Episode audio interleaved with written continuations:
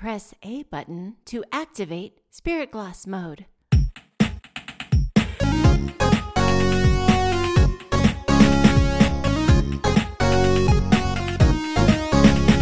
We are two best friends who happen to be psychic mediums. We do readings, we teach, we mentor, and we love to laugh. Yeah, and you know what? We love to cry too, because we're heartstring pulling mother truckers. Oh, ooh, warning. This is rated E for explicit. So if you don't like the word fuck, you should probably turn your ass around. Turn it around. Don't look back, run. But if you're sticking around, it's time for another episode of I'm a Medium. Ask me how.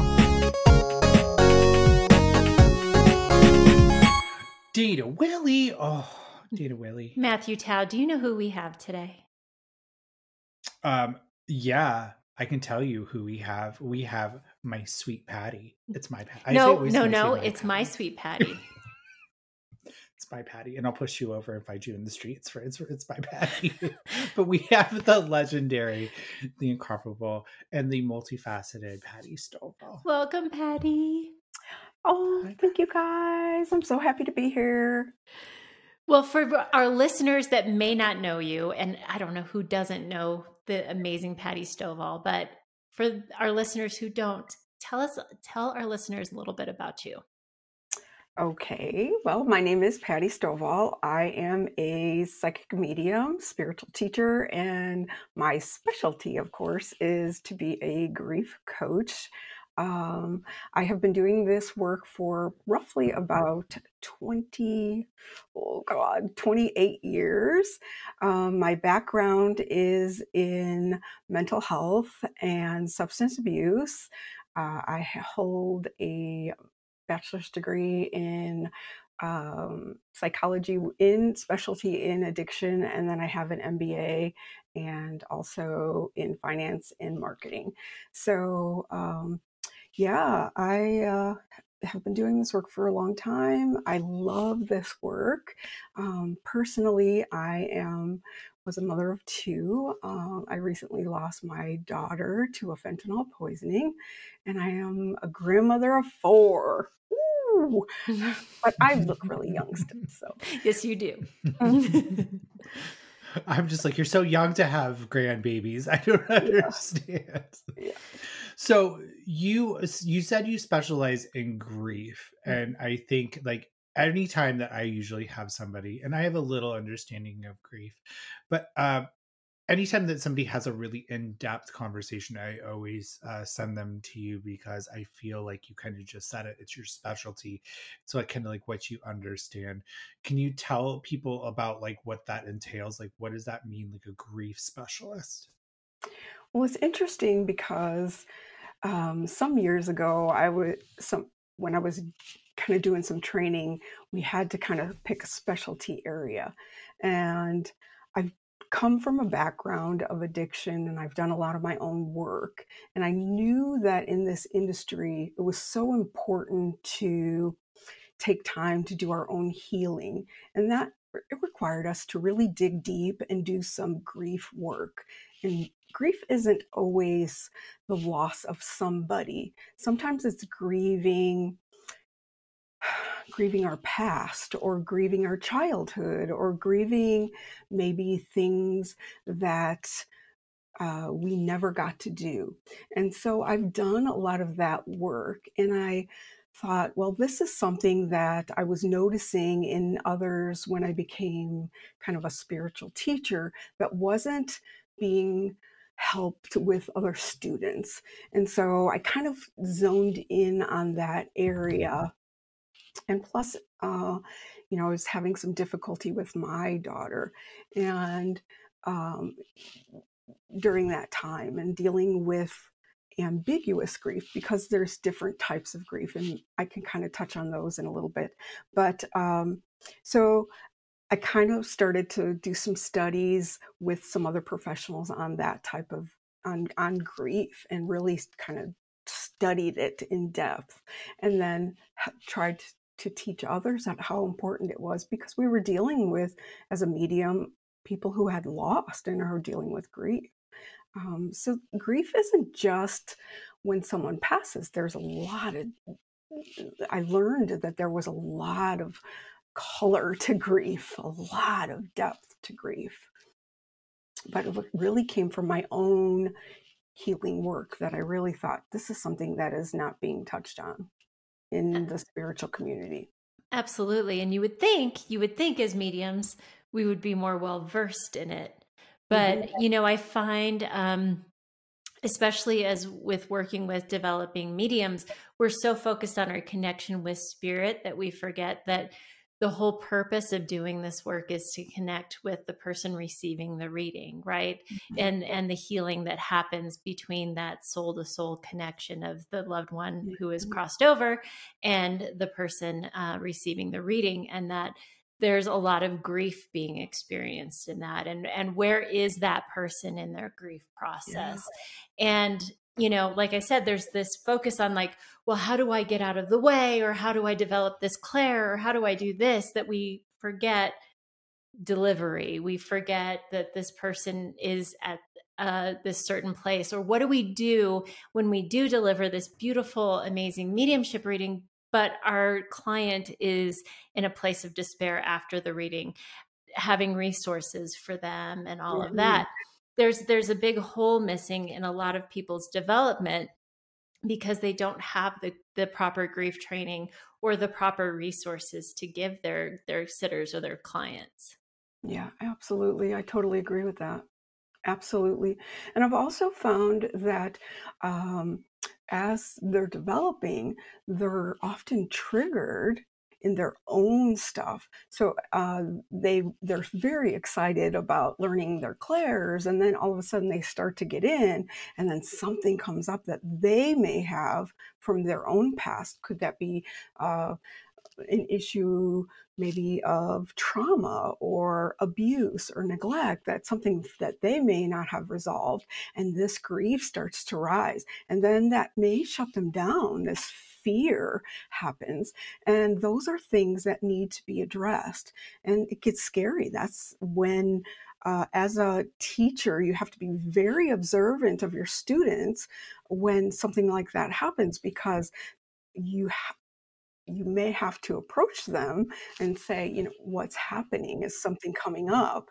Um, because I've had some students that that that that has happened, and you know, we had to talk about that and say, you know, these are things that you may have to go and take care of for yourself mm-hmm. because it's it can get in the way of you learning. And I've had to have that's happened to me. Well, we've seen that experience for myself when I lost my daughter. You know, I've had to step back for a good year uh, because my grief of that pain and suffering stopped me from doing this work. And it really did. It scared me because I thought, am I going to be able to ever read again? Am I ever, going to be able to connect again? In my psychological mind, I knew that I could, but the pain and suffering of grief scared me and and in that part of the brain thought, you know, I'm never going to be able to do this again. Mm-hmm.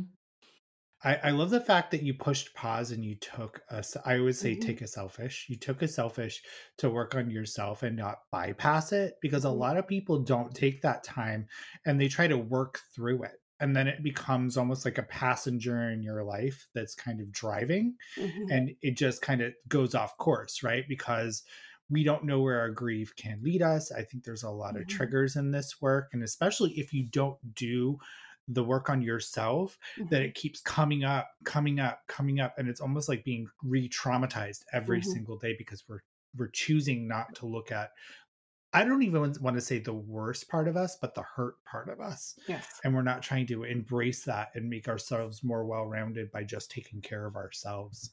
Mm-hmm. And I'm so I just want to commend you on saying you it, it's brave it's bra- and i know a lot of people are like that's not brave but it really is brave to put something especially that's a passion and that's a huge part of you on hold to work on yourself and but also to hold space for what we're going through so 1st mm-hmm. and foremost thank you mm-hmm. thank you thank you thank you for saying that mm.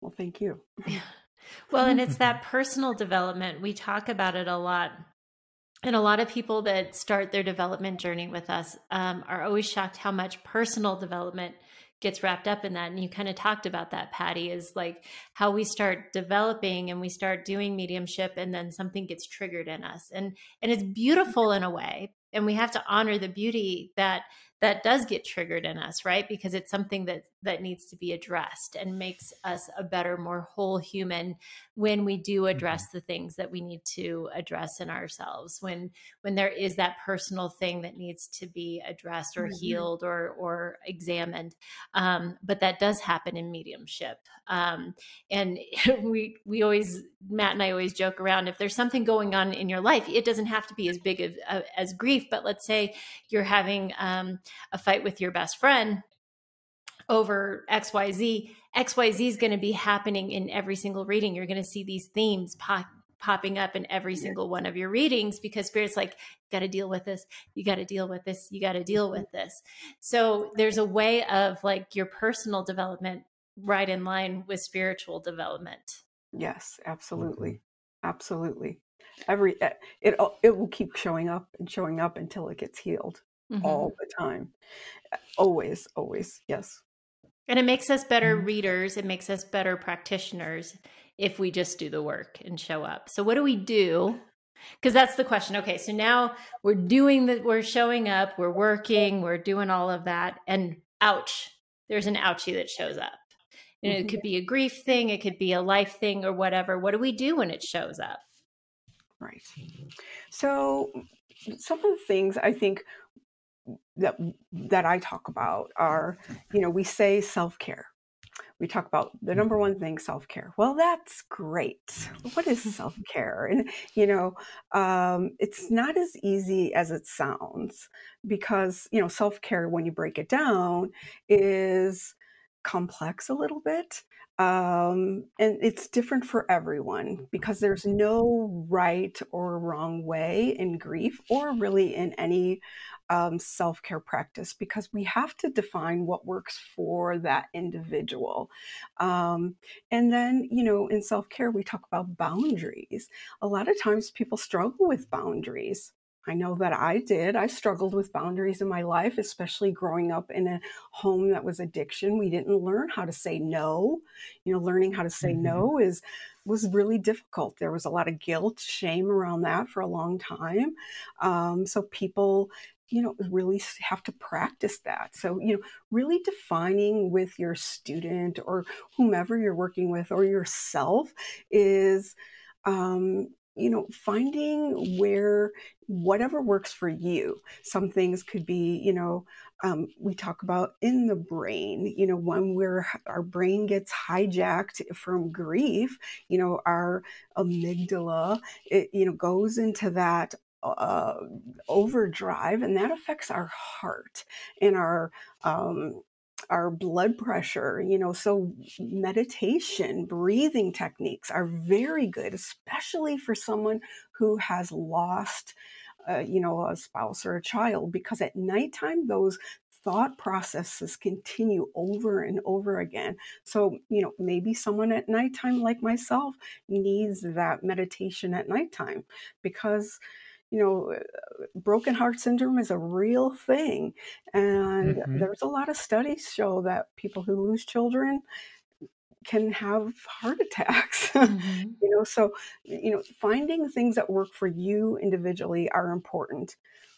Number one thing, too, like Mat said, taking that time out, stepping back when you need to, because waves of grief or not even just grief, but when you're dealing with something, you need to step back and reevaluate what that is for yourself and, um, you know, take that time to process. Sometimes I take a couple days away and I'll stay in bed and watch trashy TV and eat junk food. You know what I mean? I was like, I need mm-hmm. to cry and write anger letters and whatever that is because I need time to self care, you know? And then one of the things that I work with clients that I think is important and I think is good for everyone is when, and I know, Dana, you talk about this too. So when we're in depression, we're in the past. And all of us who are deal with anything, we always go there. You know i do i still do you know i think about the past with my child what i could have done you know things that happened and when we're in the state of anxiety we're in the future we're worried about what we could have you know what's going to happen tomorrow or what what i'm going to miss with her and so challenging our thought process asking ourselves where are we you know, because when we're in that present moment is when we're most grounded. So, mm-hmm. how do we get to that place? How can we get to that specific place today? in this present moment. You know, there are some things that I work with clients where I tell them to get a hula hoop. You know, get a hula hoop in your home and go stand in that hula hoop. That's your boundaries. That's your present moment. And how can you get there? And ask yourself, you know where are you? Are you in the future? Are you in the past? And how can you get to that place? And put things in that space that can bring you back here. What are you grateful for? Can you dance in that space? Can you clean house in that space? Can you you know go for a walk can you get outside? Can you get in nature? Do things to bring you back to this present moment. Call a friend. You know what just come back to the, the present moment. Not to say that you shouldn't process your past or you, you know things around your anxiety. Sometimes you need to see a clinician or a counselor.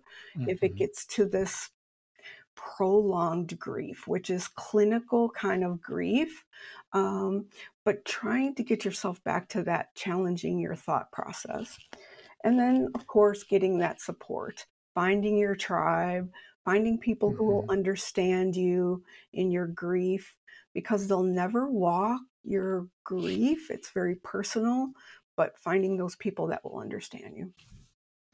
Hey, uh, Patty, I know for a lot of people, grief makes you numb, right? Mm-hmm. And and so it kind of makes us so we're not emotionally intelligent for us to actually be very grounded in the moment because mm-hmm. I feel like we don't know what we're feeling.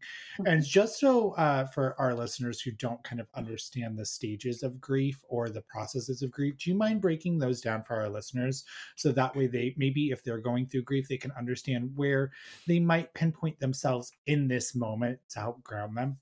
Okay, so uh, I might not be the right person to talk about stages of grief because I don't mm-hmm. really un- agree with stages of grief. I believe they're kind of more cycles of grief. Um, yeah. And we move through them in and out. And I know from my own personal studies of research, particularly like parents, um, one of the studies that I had done through the health and general neuroscience that 94% of parents who lose a child grieve forever. Um, but mm-hmm. as they develop through their grief or go through their grief, they build their life around grief. So um, I have a kind of a different sense of that. But, you know, grief and it really is part of our brain and eh, so that you know we have this shock the initial shock mm-hmm. of grief and from my own experience yeah i had a shock where i lost any sense of what's happening around me. And so this is part of the stages you know you have that initial shock and then you kind of move through this um, like denial like is this really happening to me? I, I can't believe this happens to me and and then generally there's this sense of anger that comes at some point you know and you move kind of in and out sometimes you can move through them all in one day mm-hmm. um you know and then there's this bargaining like i wish this wasn't happening to me or uh, I, can I have them back? You know, and then this there is this this this last stage of acceptance, and to me, I don't really understand the acceptance. More of it is finding some meaning around it. You know, um, yeah. And I think that um, that to me is something you just move through the rest of your life. And there's always these triggers that come up. And I think that just comes with that processing in your brain, trying to understand things, trying to process things. Um, you know, I, I saw a friend of hers and it triggered all types of emotion. And then I went right back into kind of a shock feeling like remembering the call. When I had COVID, I had to I, I, didn't want to go to the hospital because I knew that I would have to walk that hall to see where she died. And it took me right back into that shocking moment one uh, 16 months ago. So it can take you right back to the beginning of when you had the loss. So it, it, I think you just kind of move fluently through in and out. Um, from some of the things that I've been through with like David Kessler, who is a really a big grief count, you know, coach in this world, uh, he says the first two years are the toughest.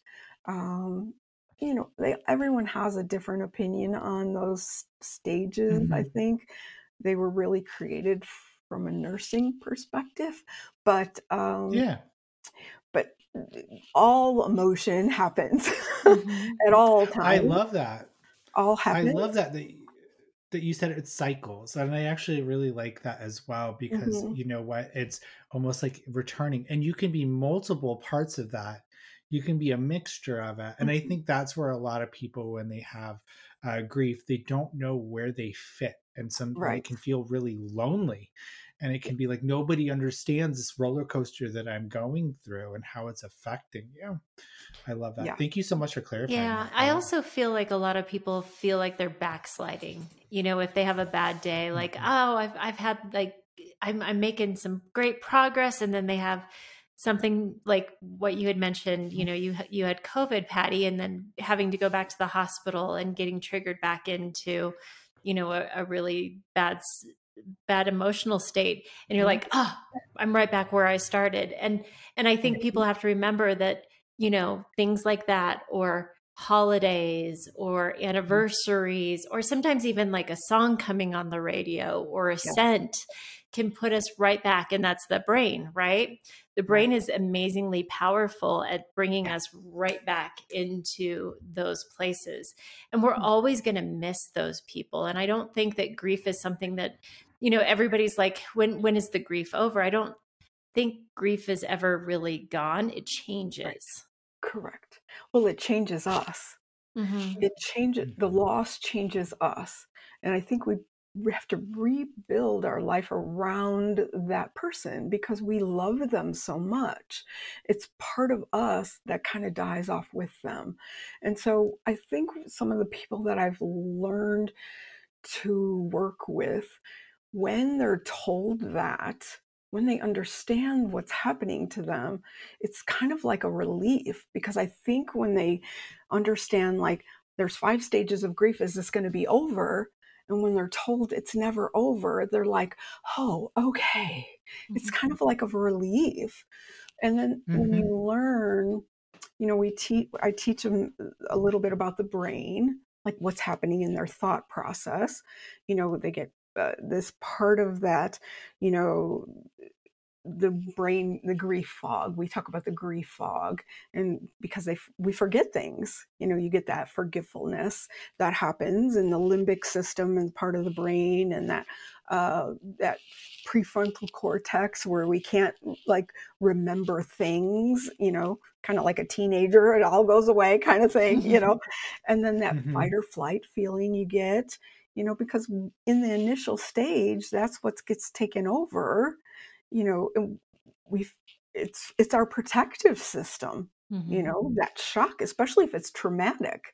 And then you know i talk about each type of grief because there's different types of grief. You know we have uh ant- anticipatory grief. We have um we have ambiguous grief where we're grieving someone who's living i've dealt with that and that's a tough type of grief to deal with. And we have collective grief, which we all deal with when we have a catastrophe in our country. And we don't, people don't know what that really is, but we mm-hmm. have that anxiety everybody feels when, when something happens around us. So um, we, we learn about the different types of grief. So people can kind of feel like, oh, I'm not crazy. Mm-hmm. I'm yeah. not crazy. What I'm feeling is okay. And we learn that grief is very personal and sacred. This is mine. Mhm.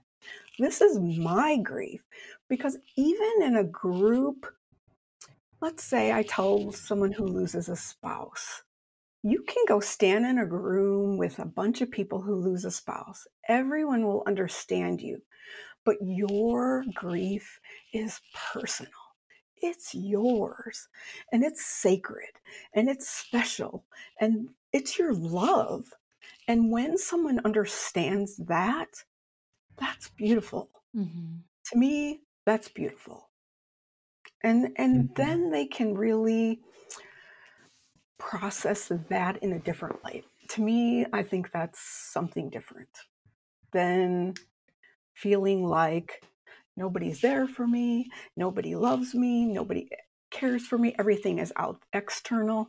No, they can go within and learn how to heal that. I think that's a different type of healing for grief. Yeah. I like what you just said there because I think, you know, we we compare our journeys a lot, you know, and we Mhm. might have lost somebody and and somebody similar may have lost somebody similar in their life and we could look at them and be like, well, they're doing so good. Why are they doing so good and I'm struggling the way that I am?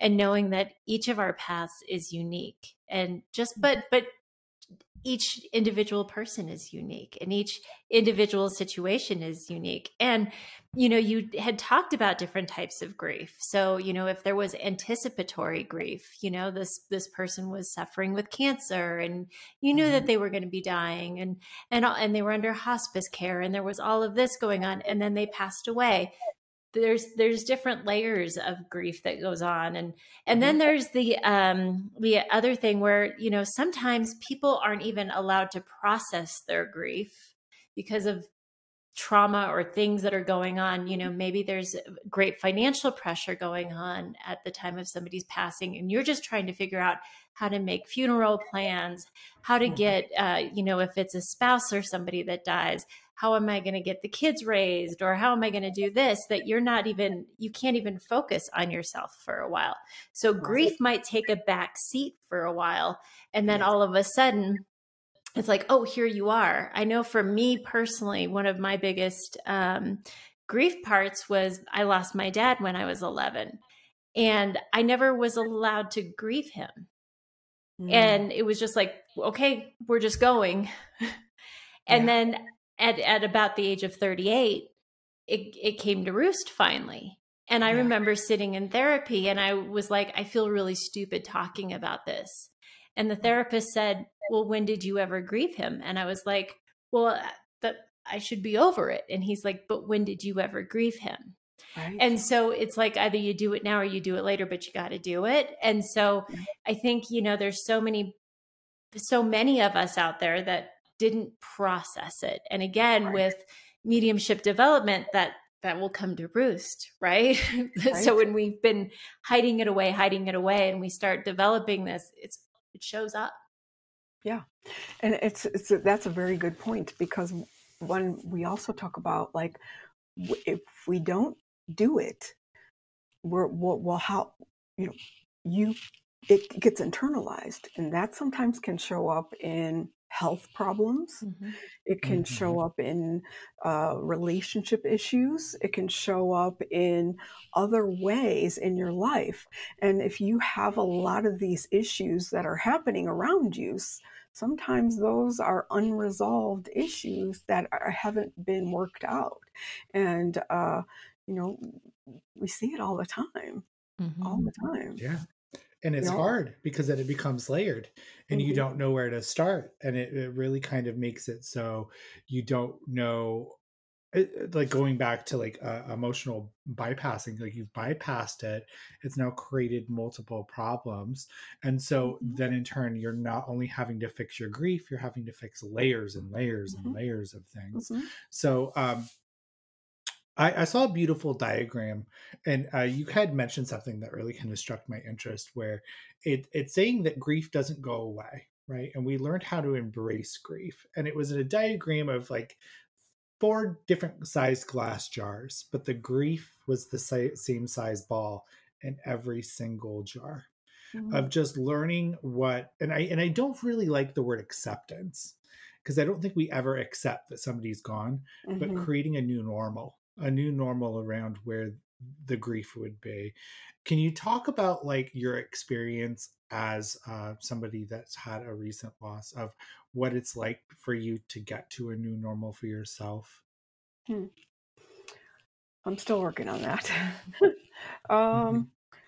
Well, I think that, you know, finding that being in that present moment is really important because sometimes getting if being in the past and the future uh, is dangerous for me uh, if i'm there too mm-hmm. long so working on things that find meaning in my life like turning my pain into some purpose um, and also making sure that I'm checking in with myself. Self care is critical, um, you know, because I'm working with clients and I'm, you know, working with people, and that's very important. And I, you know, one of the things uh, that I, my very first mentor said to me, you can only take your clients and people as far as you are in your life. And so training is critical. I cannot, to me, I am, if if I'm not taking care of myself in a professional manner, then I'm not going to do work. And so, even when I went, before I went back to work with um, clients, I went back and did some circles and some training because I felt mm-hmm. like I better just do a few to check to make sure that I am connected did well. Mm-hmm. and so, you know, I did some classes and I did some things that I needed to do to make sure that I was in a good place. And I think it's important.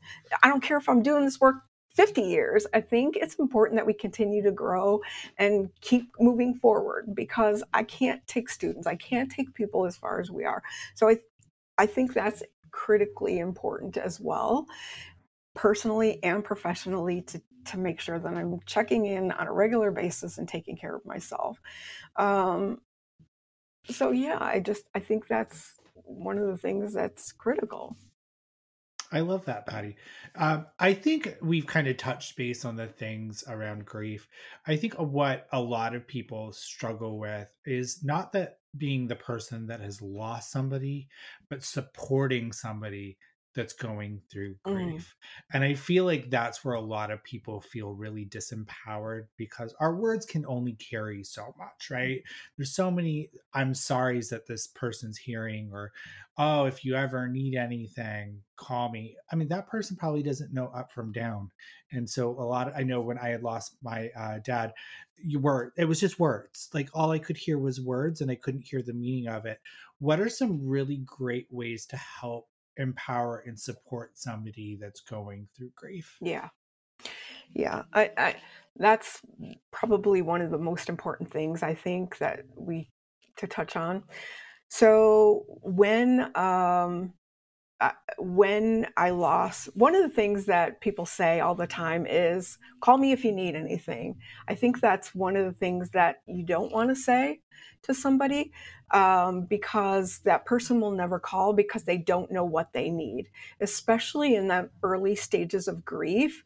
Uh, they're so in shock and they really don't their brain can't process. So, doing things such as maybe bringing a meal and dropping it off, or just being present, asking if you can just sit there. Uh, I had some people just come sit in my house um, and didn't talk at all, um, just came and sat. Um, I was in my bedroom, I was sleeping, and I was alone, but they were in my house, and that made me feel some contentment. Um, I had people just drop off a meal. So that was very uh, that made me feel good in the beginning.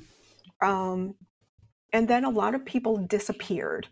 And I think that really was not so much about um, me. I felt like it was more about their ability not to understand grief or understand me. Uh, I still have a lot of people that aren't don't understand grief at all and or are afraid of grief and um, so I think that's really it. And I also feel like just listening. It doesn't, I don't think you need to fix anyone. It's more just about listening to someone process, um, just being there, mm-hmm. you know, um, yeah. and just doing. It's more about just doing. Uh, even when someone isn't feeling well, when I was sick, someone brought a meal. You know, um, I think that's the thing in our human race that we forget when someone is struggling just to just do it mm-hmm. just do mm-hmm. it um, because other people don't really know in their struggle or trauma or grief or having a difficult time just to do something i think. Yeah. Yeah. I feel like people always show up for the funeral. Like we were but as soon as the mm-hmm. funeral mm-hmm. is over everybody likes and it's not it's not because people have a mean heart or anything but it's it's off their head right? After the funeral people kind of it, it becomes very quiet and i think after the funeral is actually when people need to hear from everybody the most so i always mm-hmm. like try when when i know that somebody's lost somebody i like try to put reminders in my phone like just mm. check just check mm. in you know or if you see a funny meme you know even of just like sending them something just even a touchstone of like a phone call a touchstone let's go out to have lunch let's do whatever. And if they want to talk about it having space to talk about it but also just to be there and be present. Because i feel I, I, feel like you the same way patty is people are afraid to talk about death. And i think in our society as a whole people don't want to talk about if you're dying or dead or died. Mm-hmm. and and and people are uncomfortable around that all around. Mm-hmm. Um, but when you are the one in grief, you feel very lonely. Mm-hmm. And so, mm-hmm. even just having somebody showing up and sending you a funny meme sometimes yeah. can be enough to like switch your day around a little bit and just knowing that you're on somebody's mind. It's amazing how that can shift your perspective sometimes. I, I agree totally. Yeah, I agree. I did have some people that did show up uh, after and um, got in those trenches with me, and it was very helpful. Um, mm-hmm. but yeah, you're right. It is. It's tough for people to um, talk about grief, and still, even to continue to support, you know, that effort and speak her name. Mm-hmm. I think also uh, what's really good is respecting their boundaries, right? Mm-hmm. I think that sometimes we get a little too like fragile, like you're fragile, and I just need to like do everything for you. That like listening to them and saying, like, hey, would you like me to come over and clean for you? Or would you like me to do this? And if they say no, Mm-hmm. respect that no i think what uh, was really hard uh, in my family is people would just show up and do things Mm. and um and understanding that people are still people and we all still have our the way that we like to run our life mm-hmm. and respecting the boundaries of the person that's also uh, lost somebody that just because they're hurting doesn't mean that their personality trait shifts in a way yep. that they aren't still who they are you know right. i think that's what really offended me uh when you know it's treating me as if i was this fragile piece of glass I'm hurting, but I'm not broken uh, right. completely. And you don't need to glue me back together, but just be there and just understand. Um, and, and people get weird when people, and, and the reason why I'm saying weird is people do weird and unusual things when people p- pass away. Oh. Like I've noticed that people either get really ugly or really super supportive, and there's nowhere in between. And um, mm-hmm. um, because they we're either afraid of death or we're we're not, right? Right. So um, yeah, and just meet meet somebody where they're at, and then and hold space for where they're at because it's going to shift in two minutes. Yeah, and, yep. and you're going to have to learn to dance. Oh, that's a good that's a good one. Learn to dance. That's right. That's good. Mm-hmm. Yeah, mm-hmm. very true. Very very true. I, I was going to ask you what's something that you should not say to somebody that's grieving. Just just what you should not say and what can you say to somebody that's grieving that's going to end up being a little bit easier for them to hear um well some of the things that i have experienced from others is uh because most of the people I know have just disappeared. mm-hmm. um, but some of the other things that I've heard are um, it's time for you to get over this. Mm. Um, it's uh, don't you think that you should start dating somebody else? Um, uh, it's been long enough. Um, that's that's a very big one. They put people, other yeah. people put time constraints on your grief, um, and I've had to help people undo that because they feel so stuck in that, mm-hmm. uh, and they they don't even have the ability to say no to those people because it's family members or because yeah. other people are very uncomfortable around that. Um, Can I add one to that? Mm-hmm. I miss the I miss the old you. Oh yes, yes, that's yeah, that too. Yeah. Mm-hmm. Yep. Mm-hmm. So what what's some stuff that they can say to help support somebody through grief that's going because I think a lot of people we don't know what to say. We don't know what to say. And sometimes it's nothing, but what's some stuff that they can say that can help know that the person that's grieving knows that they're there to support them. Mm-hmm. Some of the things that people have said was, I understand. Um, I understand. Um, I'm sorry. I'm sorry is okay. Sometimes the little things just like that. Um, here's another thing is if you are struggling, uh, don't give me your story too just you know mm-hmm. uh, you know it, yes. I, like uh, i have lost a child but if somebody has lost a child or lost someone i will just say that i'm sorry for your loss i won't say i lost my child too and i did it you know what i mean i won't give my whole story um, about me only. So I, you know, I'm very empathetic to someone else, um, but I won't go into such detail that it's about me too. So you know, I, it's important because, yeah, I think it's important that you you care about the other person, uh, mm-hmm. even if yeah. you're struggling too. Um, and I, I've I've seen that a lot. Um, uh, some things you can just say are i'm here if you need me. Mm-hmm. you know i'm here if you need me. I just yeah. sometimes say that to people that was, um, that was beautiful. Sometimes i love you. listen, yeah. i care about oh. you. Sometimes it's just the basics. Yeah. You know? Sometimes listening more than talking. Mm-hmm. yeah sometimes it's it. just those you know i care about you. I'm here. You know i love you. I care about you I think that's my very basic words all the time is I send you love. I care about you. mm-hmm. I love you know, because people you, need that, and or it's okay. Um, you know, people need to know that it's okay. Um, wherever you're at, it's okay.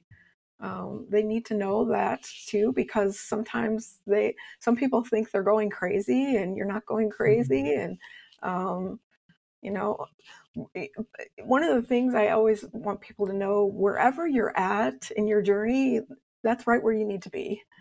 Um, and you know, I think in all aspects, if anything comes out of this podcast, even with students or or anyone who's grieving, wherever you're at in your journey is right where you need to be. And so, you know, that's where you move forward from, wherever you need to be in this present moment. Mm, and it's about being it, it, it's about being present in the moment present. as much as we can. Present in this present moment yes. Mm-hmm. that's right where you need to be. Well speaking of uh speaking her name let's speak let's speak about sarah. And because you have a beautiful organization that you built. I do. I do. Yes. So it's called sounds of sarah. And uh, it is to raise awareness. It's well, it uh, to raise awareness and prevention and education around uh, overdose and illicit drug uh, prevention. Uh, so uh, it's been in existence now for almost six months. Can't believe that. Crazy, right? It is a 501c3. Um, and we are having our first big fundraiser on May 13th. We are doing a walk. I'm very super excited about that. I have a fabulous board, thank God, that is uh, supporting that event but uh, we also are uh, registered through our state Department of Health to distribute Narcan, which has been one of our biggest adventures because our county is short on that. And I've been out pushing that for individuals. So um, I'm really proud of that, especially that area of work in the organization. Um, so where can they donate if they wanted to donate to uh, help support Sounds of Sarah? Yeah, they can go to soundsofsarah.org. We have a button on there that you can make a donation if you'd like. Um, but her story's on there, and the the little butterfly meaning of her logo is on there as well. And uh, everything else that we do is getting updated. I just got certified through a program for students in the school, uh, research based program. So we'll hopefully start pushing to get some uh, education in the school systems, and which is great. That's amazing. So it's good. That's amazing. Yeah. Patty, awesome. you are just such an amazing human and we we truly do. We love you with all of our heart, but thank you for yes. all that you do. I mean, we love you as a friend. Um, oh, but we we love you for cool. everything that you do for our community and for um, and what you're doing with educating the public um, and really taking your pain and making purpose of it uh, is is just it's it's been amazing to watch you create what you've created um, through all of this. And, you know, we never want anybody to go through what you've had to go through, but you've created something so beautiful, something so beautiful. And I know Sarah's so proud of you. And I just, I want to honor you and just thank you for, for taking your time. Cause I know number one, people felt less alone by hearing your words today. Yeah. Um, they felt heard and they felt honored in their grief process and learned something today. So I, I just want to thank you so much for coming on and we just love you to death. Mm, thank you for having me. I, I appreciate that so much. I love you both very much. I love you so much. And ladies and gentlemen, Patty's a fire medium a fire fire medium. Now are you currently booking as well? Are you currently uh, taking bookings? uh, i'm so booked. I'm catching okay. up from a year ago. Well waitlist waitlist so you can go to yeah, what is your website go to pattystovall.com for that. Thank you. Yes get on her wait list because you know what? Good people are worth the wait and patty is definitely worth the wait because she takes care yeah, of yeah i was reading all day yesterday. That's where i was. so. I don't know Good. how I do I'm... it really, to be quite honest. I had well, I had over a hundred clients to catch up with from last year. Oh. so get on our wait list, and if Patty, you know, Patty will read you if Patty reads you, but just go phenomenal, phenomenal. And you're also a teacher as well. And so I know you go to pattystovall.com. Uh, any classes that you and that takes have you to my will school. be listed there. I'll take you to my Beautiful. School. Beautiful. Well, Patty, I love you deeply. Dana loves you deeply. Is there anything else that you want to add? No, I love you guys very much. And and I do want to say I am so proud of both of you for your for your uh, business and your podcast and all that you guys do for the community and to help others and uh, just so much luck in everything that you do. And thank you, thank you from the bottom of my heart for everything. I love you, Patty. We love you. Patty. Okay, we're gonna I got, we're gonna wrap this up before I start bawling. So I love you all. You're in our hearts. Do something nice for somebody. And Dana, take it away. Take it, you are the it. light of a hundred thousand Patty Stovalls. That's a lot of light. That's, That's a lot, a lot of, light. of light. We love you guys. Bye. Bye.